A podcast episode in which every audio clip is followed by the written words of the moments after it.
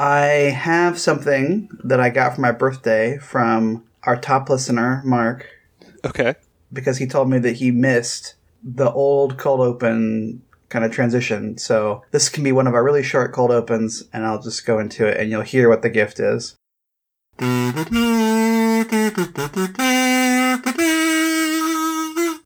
It's back, baby. I love it. And this one, this one I'm, I'm hiding from my kids so that they don't break it. It's good. It Uh, sounds like a good good quality one too. It sounds it's good. Well, you good know, solid sound to it. Yeah, it is. It's nice. it's nice, and also I think I was holding them the wrong way before, um, and then realized it later. So there's all sorts of regrets I have about the early years of this podcast, where it's just like, oh, you had the mic on the wrong setting, and you were holding the kazoo backwards, and all that good stuff. It's all right. We're we're entering our golden age now. Yeah. Anyway, uh, yeah, it was. You know, it's like it's like in Star Trek uh, TNG. They didn't get good until season three. So That's right.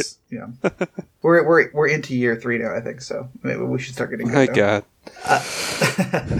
Uh, hi, everybody, and welcome to Out of Contract, the show where two guys who've seen part of Star Trek try to watch all of it in no particular order. I'm Ryan Howard, And I'm Brady Jungle.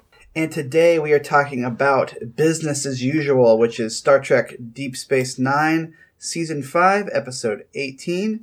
It was written by Bradley Thompson and David Weddle, and it was directed by Alexander Siddig using his given name, Siddig El Fadil. Oh really? I didn't catch that, Yep. but nice. and uh, this is a really short memory alpha description. Maybe, maybe the shortest one we've ever read. Actually, Quark's cousin Gaila offers him a job as a weapons dealer, and that's that's the whole description. Okay. Which is uh, odd for memory alpha because I think it actually kind of does under-explain what happens in this episode, which is which is rare. I feel like usually they really they really get down in there and kind of you know I'm not sure what what prevented the person who wrote that from also adding in. Meanwhile, O'Brien tries to get his kid to sleep. Yeah. and you know. Uh, but anyway, uh, yeah. So this is uh, kind of mid to late period uh, DS9 episode. It's a Ferengi episode, which you know I'm always super down for. I I liked this episode quite a bit. Uh, it's a little bit more low key, I think, than some Ferengi episodes, and like it's it's not like fully. I wouldn't say it's like fully dramatic or fully comedic, but it's like a little bit darker for like an episode about Ferengi stuff. I don't know. I I was into it. Uh, what do you think of this episode? I I thought it was okay. I, I don't know that it really kept my kept me super engaged. Um, Sure. it was just kind of like a story that happened. Um, and like you said, and meanwhile, O'Brien, like kind of unrelated to anything else that's going on, just spends the entire episode trying to get his baby to go to sleep, and then at the end, it does. Yeah. Um, Some foreshadowing though, because uh, there is a there's like a whole episode later on in the show, which I don't think we've watched, where Worf has to watch. Yeah, no, we did. Yeah, we did watch that one because watch- it's the same watched that episode okay. that um that Molly O'Brien like time travels. Um, and so Oh, while right, yeah. like O'Brien and and uh, Keiko are like taking care of like grown up Molly. Um, Worf, Worf and Jadzia, because it's after Worf and Jadzia are together, and so Worf like volunteer. They will volunteer to take care of the kid, and yeah, Worf's That's really right, great. that, that that's yeah, because that's the one with the um. It, it's a really t- bad. The a plot is so bad, but then the like that's the one with his little speech, his speech about like I can do, I've done all these things, so I can babysit this kid. Yeah, you I, can, like- like, I will make Yeah. this child stop crying. Yeah. Yeah. yeah, it's it's real good. Yeah. Worf is great in that. Worf is just great in, T- in Deep Space Nine. I've discovered from like Yeah. the few ones that we've seen of him. yeah, he's really That, he's like- really good. He Yeah, I don't know because I, I know we've talked before. I mean, we've talked I'm sure a few multiple times about how Worf kind of has the biggest arc over several seasons of television of being like pretty lame and no one liking him when he first sh- was on Next Generation, and then kind of by late Next Generation, then especially into Deep Space Nine, became like one of the coolest characters. Yeah, and yeah. I know you've said before that you know the Next Generation. It's kind of pretty clear that the writers just didn't know how to write for him. Um, Mm-hmm. Kind of in the same way that like they didn't know how to write for like any of the female characters on Star Trek for quite a while. yeah. Um, and but I wonder. I mean, I, I I guess I haven't looked into. Was there actually like kind of a significant change in the writing staff? I mean, I guess I guess so, especially from early TNG because Deep Space Nine. Yeah, they had a ton of- like, a ton of turnover, yeah. era of of stuff. Yeah, T yeah, TNG the first the first like couple seasons there are very very few holdovers from that time period. And then I feel like uh, I, I guess I haven't really looked into like how the writing staffs worked on Voyager and and uh and DS9, but like I feel like all the time like we're just we're still just seeing which, which I think has happened on the original series too, where you just like you click on someone's name who wrote an episode, and you're just like, oh, okay, this person wrote one episode, like this one episode, and then went away. Like, Yeah, Uh, they probably had a lot of. You know, I was doing a little bit of research on the the next TNG episode we're gonna watch, which is not it's coming up a, a couple of a couple of episodes from now. Uh, but like that guy, I was like, who wrote this? And it was just like, yep, just some guy. Like he this that, that like was not like on the staff. It didn't seem like or. You know, he, he only ever wrote that, and it, like, and then like he had written, you know, the, his previous credit was like he had written some Fantasy Island episodes, and then like that that episode of Star Trek was the last thing he ever wrote. Like, um, uh, but yeah, so I, I it, it seemed like a very strange. Those first couple years seemed like a very weird uh, work environment. Which again, I would I would I would uh, highly recommend if anyone is like curious about that to read to to to watch that that documentary, the Chaos on the Bridge documentary. Well, yeah, by com- by comparison, this episode, the two people who wrote this episode, they both wrote 12 episodes of DS9, so they were, you know, I think pretty embedded into the staff. So, yeah, I don't know. Yeah. Uh they're they're really if anyone wants to recommend me like some good behind the scenes books about Star Trek, it feels like there really isn't like a definitive like imperial era of Star Trek book, and it seems like there should be. Like that seems like it would be like a fascinating book to read. And you know, I, I see all these Yeah. references to books in the in the uh in like the the little footnotes for Memory Alpha, but they're always just kind of like episode guides or kind of like official handbook type things. And it's like I I want like the unofficial handbook. You know, I want Yeah, just I want, someone like, that the like actual like behind the scenes. went and like got got the stories from all the people involved, and yeah. yeah, like it's something I, yeah, yeah it's like I, I don't really don't have any connections to like write that book but like there's part of me that's like it just feels like a, a, a good book like it just it feels Yeah. like a really good book like this this like you know the the end of Roddenberry into like the Berman uh era but anyhow um but yeah Worf not actually in this episode very much uh, we, we did mention him, uh, but but uh, this is mostly a Quark episode, and then kind of a few other characters kind of come into his orbit. So so why don't you uh, why don't you take us into the to the show?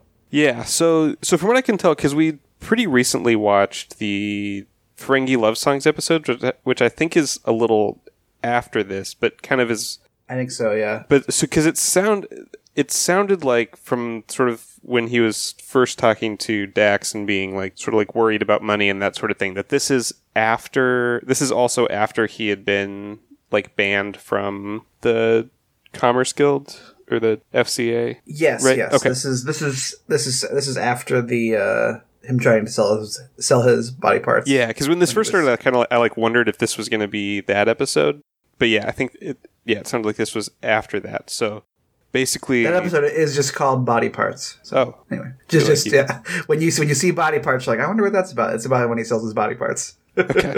you know, sometimes they come up with some great creative names, and sometimes they are on a deadline. I guess I don't know. Well, we're recording this the week after the Ferengi Love uh, Ferengi Love Songs episode came out, and I was re-listening to that, and I was re- I was re- reflecting again on the unforgivable sin that that episode was originally called "How Quark Acquired, Acquired his, his groove groove back." so, Yeah, uh, yeah, sometimes sometimes they they they back away.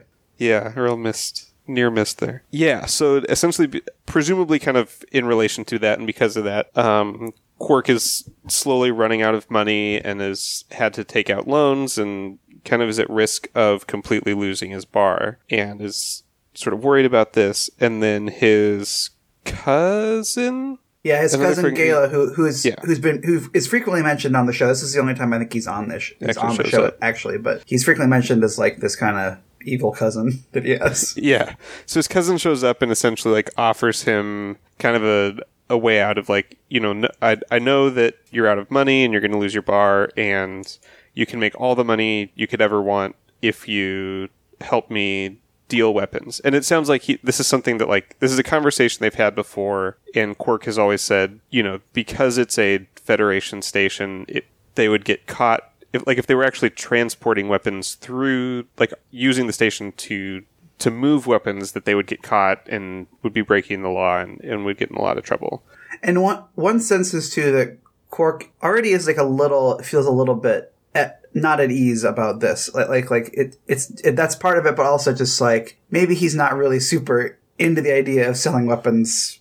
Yeah, you know. and he kind of uses that as as like his out of saying like, well, Yeah. you know, we would like someplace like this, we would definitely get caught. And what and but the idea that they've come up with is that they'll actually they'll use the holosuites in Quark's bar to do sort of like showings of the weapons. Um, like essentially have like hollow gun shows so that people can come and like try out these holographic version of, of the weapons and then like make the purchase and then someone else takes care of the actual like transporting to them and um, and that. But this is just where the kind of the demonstration and sale takes place. And because there's no actual weapons involved there technically is like nothing to catch and no like contraband that um, they can get caught with Yeah, it's it's. Uh, I, I think that's one reason why I, I like this episode as much as I do is that I think that's a really cool idea. Like the like the the idea of like basically coming up with like this weird gun show loophole, but it's but Right. it's like well technically there are any weapons here at all. What do you? Yeah, like are you they're gonna yeah, and I think like because because I think they even do get like at at at one point later in the episode, like everyone knows what they're doing, but again, like Quark himself, hate it. Uh, yeah, and everyone hates it, but Quark himself is not technically doing anything illegal because all he's doing is just sort of like hosting these holoprograms that people come into. Right. You know, it's like yeah, he's he's you know you you, you wouldn't get him in trouble for like the the holoprograms where uh where Klingons use them to kill all these people or or you know Right. like they he they frequently talk about how he has a series of holonovels called Vulcan Love Slave. You know, those aren't those aren't getting into trouble. So like, why why would this? Yeah, and so so he starts doing this, and and uh, Gaila brings in his sort of like the main guy he works for that kind of runs this gun sale racket, who is named named Hagath, I think. That that's Hagath, right? Um, There's a bunch of is that Hagath or I thought that was, I thought Hagath might be the other guy, the the the, the, gen- like- the the king at the end. Yeah, Uh, no, maybe not. yeah. I think that I think that's Hagath because the other guy is like the Yeah, the you're right. regent. You're right. Yeah, I think so he's the- the, other the guy Just, may, not, may not have a name. He's just the regent. Yeah. Regent of Palamar. Um, yeah, so Quark meets um, kind of the boss, the guy that runs this whole operation, Hagath, who is very like I, I wrote down like does not know the meaning of the phrase overdoing it. Um, Yeah. like very very much plays his character like to the hilt. It's I, I think it's fun though. He's he's like super arch. It's maybe like a little bit much, I guess, for some people, but I, I enjoyed him. Yeah, that kind of does the you know does when he he does this kind of very like uh mellifluous. What's the word like mellifluous? The Mellif- mellifluous. mellifluous where he's just kind of like very outgoing and like welcoming and friendly and then will immediately turn like whenever anybody displeases him immediately turns to being like terrifyingly evil Yeah. and gets super angry and has these kind of outbursts of rage and has people murdered Oh, I'm actually looking it up because I was just curious if I had seen him in anything because he looked kind of familiar to me. Um, and because I think he looks a little bit like uh, I know he's not Terence Stamp, but I think he looks a little bit like Terence Stamp. But okay yeah but uh, he plays uh, General General Orlov in Octopussy, the James Bond movie. Oh, really? Okay. He's yeah, so he's like one of like the. the he Russian seems like he could he could be a bond villain pretty easily Yeah, yeah. That guy, that, his his performance in that is is very crazy. Also, uh, Yeah. in a fun way. Yeah, and basically they kind of they start to make a lot of money, and you kind of get these moments of like for most of it, Quark is kind of basically living the good life of you know they he has this like benefactor who can kind of give him whatever he wants, and they're making a lot of money, and he's getting his debts paid off. But then every now and then, like that guy will do something like shady or scary or kind of take Quark aside and like in a low voice low voice like threaten him of just like like don't cross me or you know like well I know what's best for you so Well, he even like you know, there's at one point where like someone who was working with with uh, Hagath comes comes aboard the the station and has made some kind of mistake, and so Hagath basically sabotages his ship so it, it explodes. You know, not very long after. Yeah like when he leaves and kills him Yeah, so so then Quark has this additional fear of like, oh well, even if I ever do decide not to go work with this guy anymore, maybe he'll just kill me.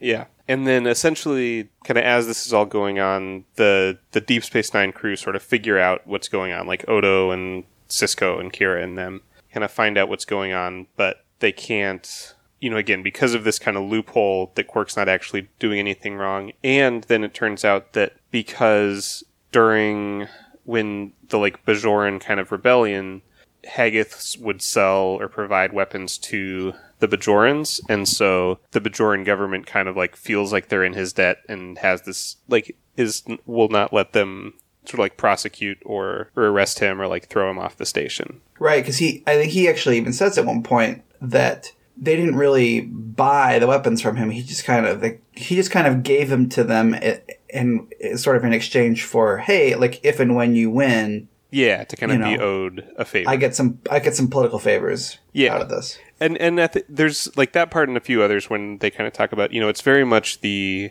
kind of Lord of War, like the typical arms dealer thing of viewing conflicts and wars where like lives are involved and lost entirely as kind of business deals and like war is kind of the you know war is good for business and he he talks to Quark about that that part because Quark is like well why would you give weapons to people who can't pay you for them and he says like well I knew because like the Bajorans were fighting for like something they cared so much about, I knew eventually they would win, and so then I would want them to to owe me a favor. And so it has this kind of very like economic and kind of analytic view to to things like war, and it's always just looking at like what will kind of end up paying off most for him in the long term. And so be kind of because of this sort of Quark starts getting the cold shoulder from everybody else on the station that like used to be his friends are now just really mad at him for for being a part of something like this. Yeah, and he's particularly hurt by by Dax kind of rejecting him because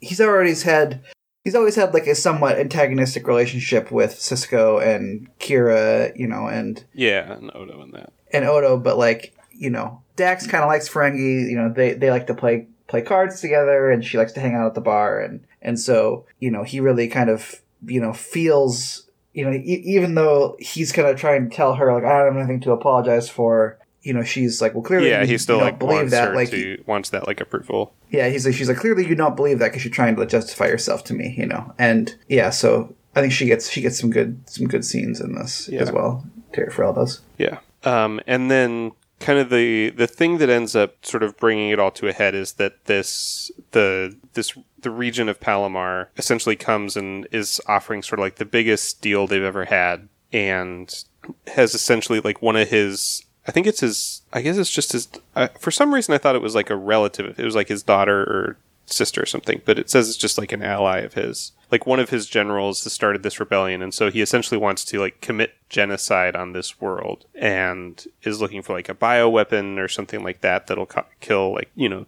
millions and millions of of people. And just kind of the way they they talk about like the way they have that conversation where they're just talking about it in terms of kind of like how many millions of people on this world it'll kill, like really starts to bother Quark and like really make him start to have a conscience about this. The uh, the the regent, by the way, played by Lawrence Tierney, who also plays the mob boss Cyrus Redblock in yeah, uh, I saw that. The, yeah, the kind of like very just classic mob boss type character. Like he just kind of fits that role pretty perfectly. Yeah. And so, you know, Quark kind of is, starts to talk with like his cousin and that about like, you know, should we really be doing something that's going to kill 20 million people? And very much gets the response of, you know, like it's going to make us a lot of money and also we can't back out now because we know that if you cross um, Hagath, then like he'll definitely just kill you.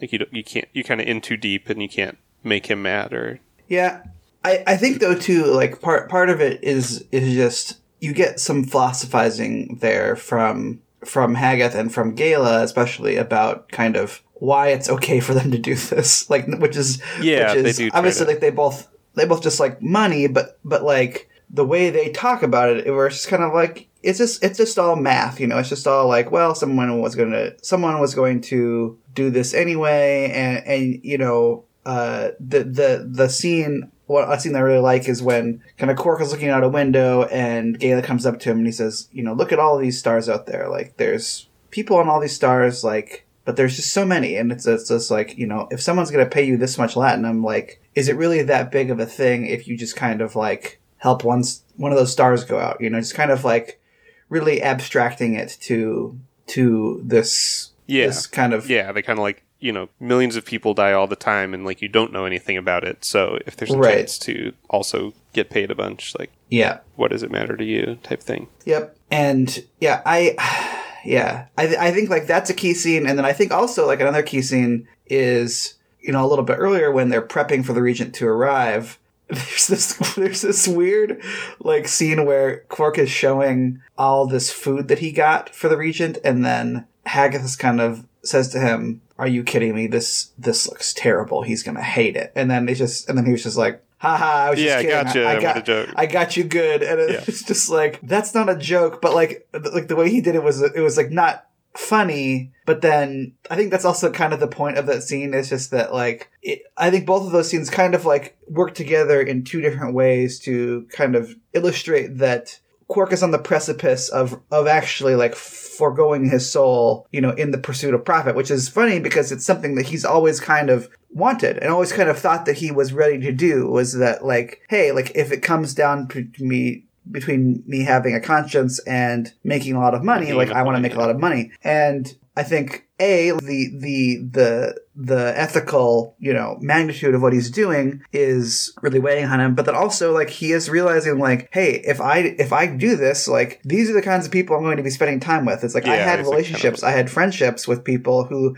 actually liked me and treated me like someone who they cared about. And like this is this these two guys are going to be my two best friends now. Like these two total tools you know yeah and they're like kind of like unstable and so I, I yeah, I, I don't know. I, I, think that there's it, it actually almost reminded me a little bit of I, I think I think there's there's a bit here where you can kind of argue that you know even the little amount that Quark does is too much, which I think is probably true. Like like the weapons he's selling right away, you know, he shouldn't have been doing that either. Although again, that kind of gets into like the whole Ferengi, you know, how how their their their moral code being a little different, but but like the it really this episode kind of reminded me of some of the stuff we've been talking about lately with Gul Dukat and how you know Gul Dukat is always someone who kind of wants wants his progressive friends to like him, but ultimately is going to do whatever he needs to do to benefit Gul Dukat. It's interesting to see this episode because this is kind of a same this like a similar thing that Quark is confronted with, but then ultimately instead of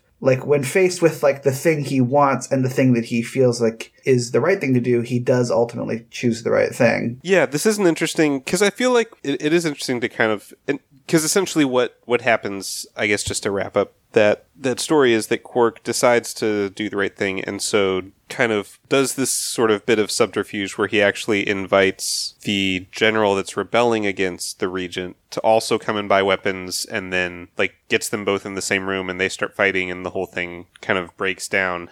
Yeah, for what a, for, for like a pretty serious episode, it kind of has like a very very like almost like Three's Company style. like, yeah, he's just like, all right, well, just- you know, meet me in the shuttle bay, and then kind of like runs down the halls to the other room, and he's like, come on, let's go to the shuttle bay, and yeah, and then it just runs away. yeah, and then and then basically, I think uh, yeah, the regent is killed, and then Gaila and Hagath get away, but they're being chased by the general, so they'll probably be arrested or killed or something. So he yeah, he ultimately gets off. He gets off scot free, except for that he had just finished paying off all of his debts from the weapon sales that he had done, but then he basically goes right back in debt to Starfleet because they make him repay for all the damages to the to the storage bay.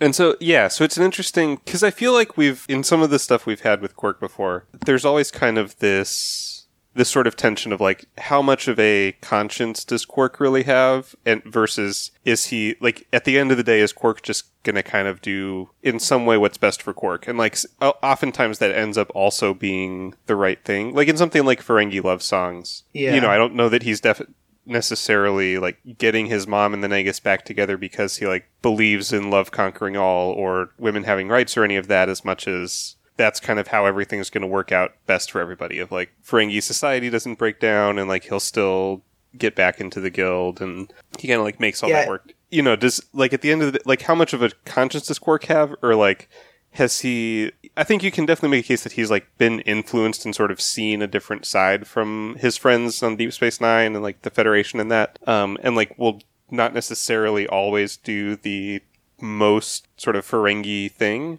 But yeah, I think this one especially is is at least of what I've seen one of the most clear of just like Quark cannot right like he can't stomach doing something truly evil and is like just actually like makes the decision to just do the right thing because of the right thing and like the value of life and those things.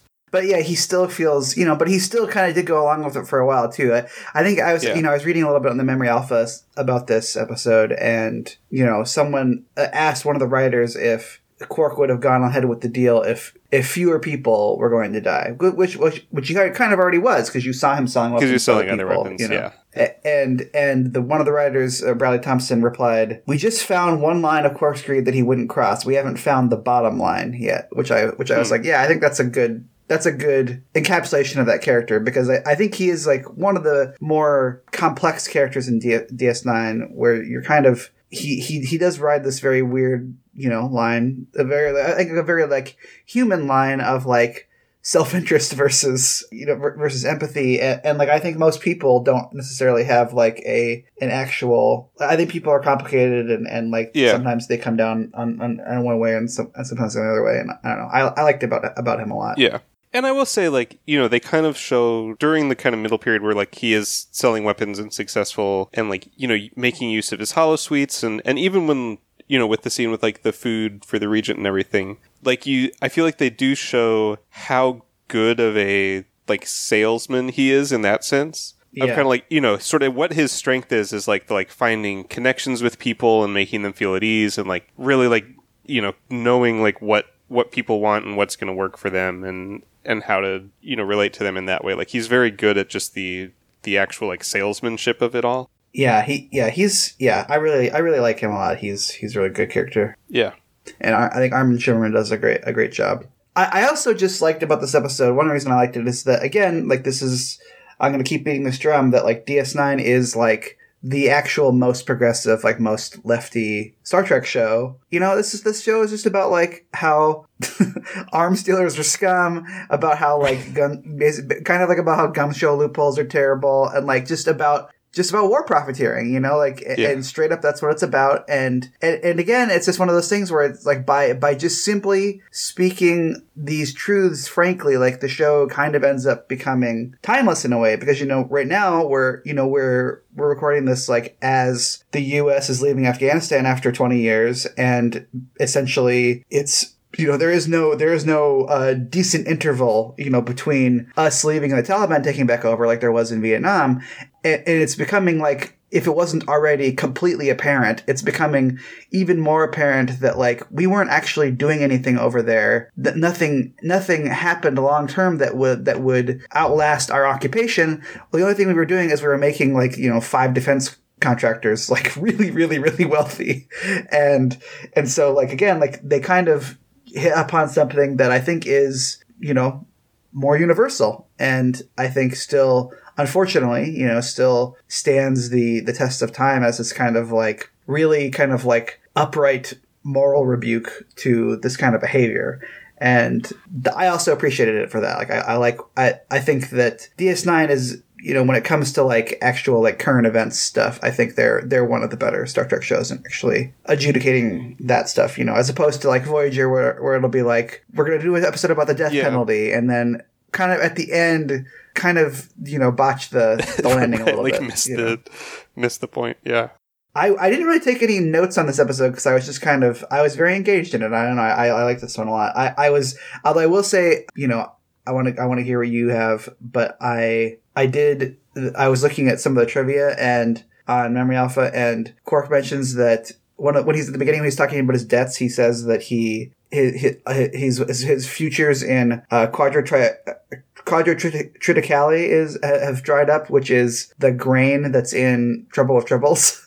oh really So he, yeah, so he's he's investing in that grain, but apparently it's it's it's not. Uh, I don't know. Maybe there was an over, you know, farmers overproduced it or something. So That's right, It's, yeah. it's not. Uh, not a good Not going business anywhere. proposition yeah um, well, well, actually, duh. Before we, so I want to hear your notes, but before we talk about that, I forgot we have to talk about oh the b plot the B plot. I mean, like, i mean we kind of did that, like, the basically the b yeah. plot is keiko is off doing whatever keiko is usually doing i feel like and again maybe it's just a, a selection of what we've seen but i feel like they definitely do a thing where like Keiko is either always gone or like briefly coming back or leaving in all the episodes we watch. Yeah, she she's she lives there for the first year or two, and then I was I actually read that they wrote her off the show. They kind of wrote her off the show, or at least they wrote her off appearing regularly because they wanted to play up the O'Brien uh, Bashir relationship. Oh, it's just kind of ha- having like more time to. Yeah, because she runs a she runs a school on the sh- on the ship in the first in the first season of the show. Hmm. But so she's on the, she's on the first season quite a bit, but but yeah, then after that, Yeah. she kind of takes her her biology job. Um, but yeah, essentially, like O'Brien is having to take care of their their new baby, and basically, as long as he is holding the baby, it's like quiet and sleeps. And anytime he ever sets it down or like gives it to someone else, it starts crying. And so he spends almost the entire show just basically like carrying the baby around with him wherever he goes and like goes to work in engineering while he's holding the baby and like plays darts with a with uh Bashir while he's holding the baby. And then like at the end the it like he like sets the baby down and the baby doesn't cry and he's like, "Oh good. That that's better now." And then he like immediately falls And asleep. then falls asleep. Yeah. Yeah. It's kind of an awkward B plot that seems kind of like a little shoehorned in there and also doesn't really tell much of a story. Yeah, there's no really rising or falling action, and it's just kind of like It just kind of like shows off like some situations in which O'Brien is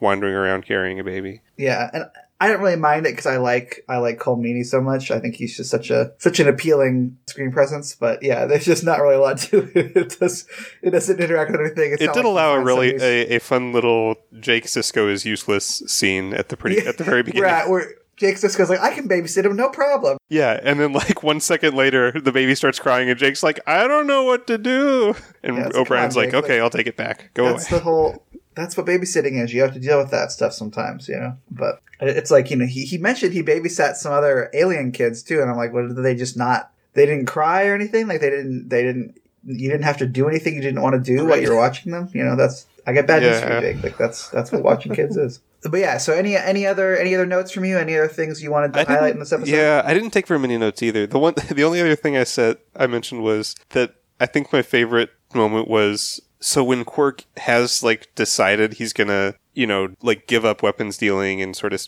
sabotage this deal, like he goes to tell Dax about it. Yeah. Um, I think again to like because he's like she's like the person that he thinks he has the best chance of like being his friend and like getting like some sympathy from and and she just like does not want to hear it like he, he basically just kind of gives this sort of noble speech to a closed door and gets no response at all and he keeps being like all right well off I go. You may never see me again after this, but what's one Ferengi life against 20 million lives that I'm going to save? Yeah. Like, does, like, keeps trying to give, like, this noble, sacrificial, like, speech. And just, again, like, she's just like, okay, go already. Like, from behind a locked door. Yeah, I liked that scene too because I think that the the show gives him the respect that that deserves, which is that does it doesn't reserve respect. Like, like like that that he's kind of like, oh look, I'm I'm very noble because I was doing this really unethical thing, and, now now I'm I'm gonna stop." to stop. Right. Yeah, which is like it, it's got some real like like, you don't get credit for that. yeah, it's it's got some real I'm so glad I didn't kill my daughter vibes. Again, speaking of of Golden Cut, where it's like you know you, you want a medal, like what do you you know? But yeah, I, I thought that was a good that's a good scene too. So anyway, I I dug this Yeah. one. I, I thought it was a, a fun one, or not even yeah a fun one, but like also just like a yeah a good a good solid bit of uh, Star Trek moralizing. So yeah, speaking of some kind of fun DS9 episodes, although you know ones that maybe work more or less for one of us than the other. Uh, next time we're going to be talking about we're going to be talking about another DS9 episode. Uh, it's called Fascination. It is DS9 season three, episode ten. We come out every other week, so you can come back in a couple Sundays and listen to that episode. Uh, in the meantime, you can follow us on Twitter at Contreks. You can follow us. Uh, you can follow us on YouTube at Out of Contreks. You can email us at outofcontreks at gmail.com or you can visit our website at outofcontreks.podbean.com. Contreks is spelled T- C-O-N-T-R-E-K-S. You can also check out the other shows that are on the uh, Kaleidoscope Media Podcast Network, which we are a part of. There's Here's Johnny, which is a horror media podcast. That's How Science Works, which is a science and pop culture podcast. And Wizard Studies, which is about Harry Potter. And yeah, so we'll see you guys in a couple weeks. Thanks everybody for listening. Thanks, everybody. Bye.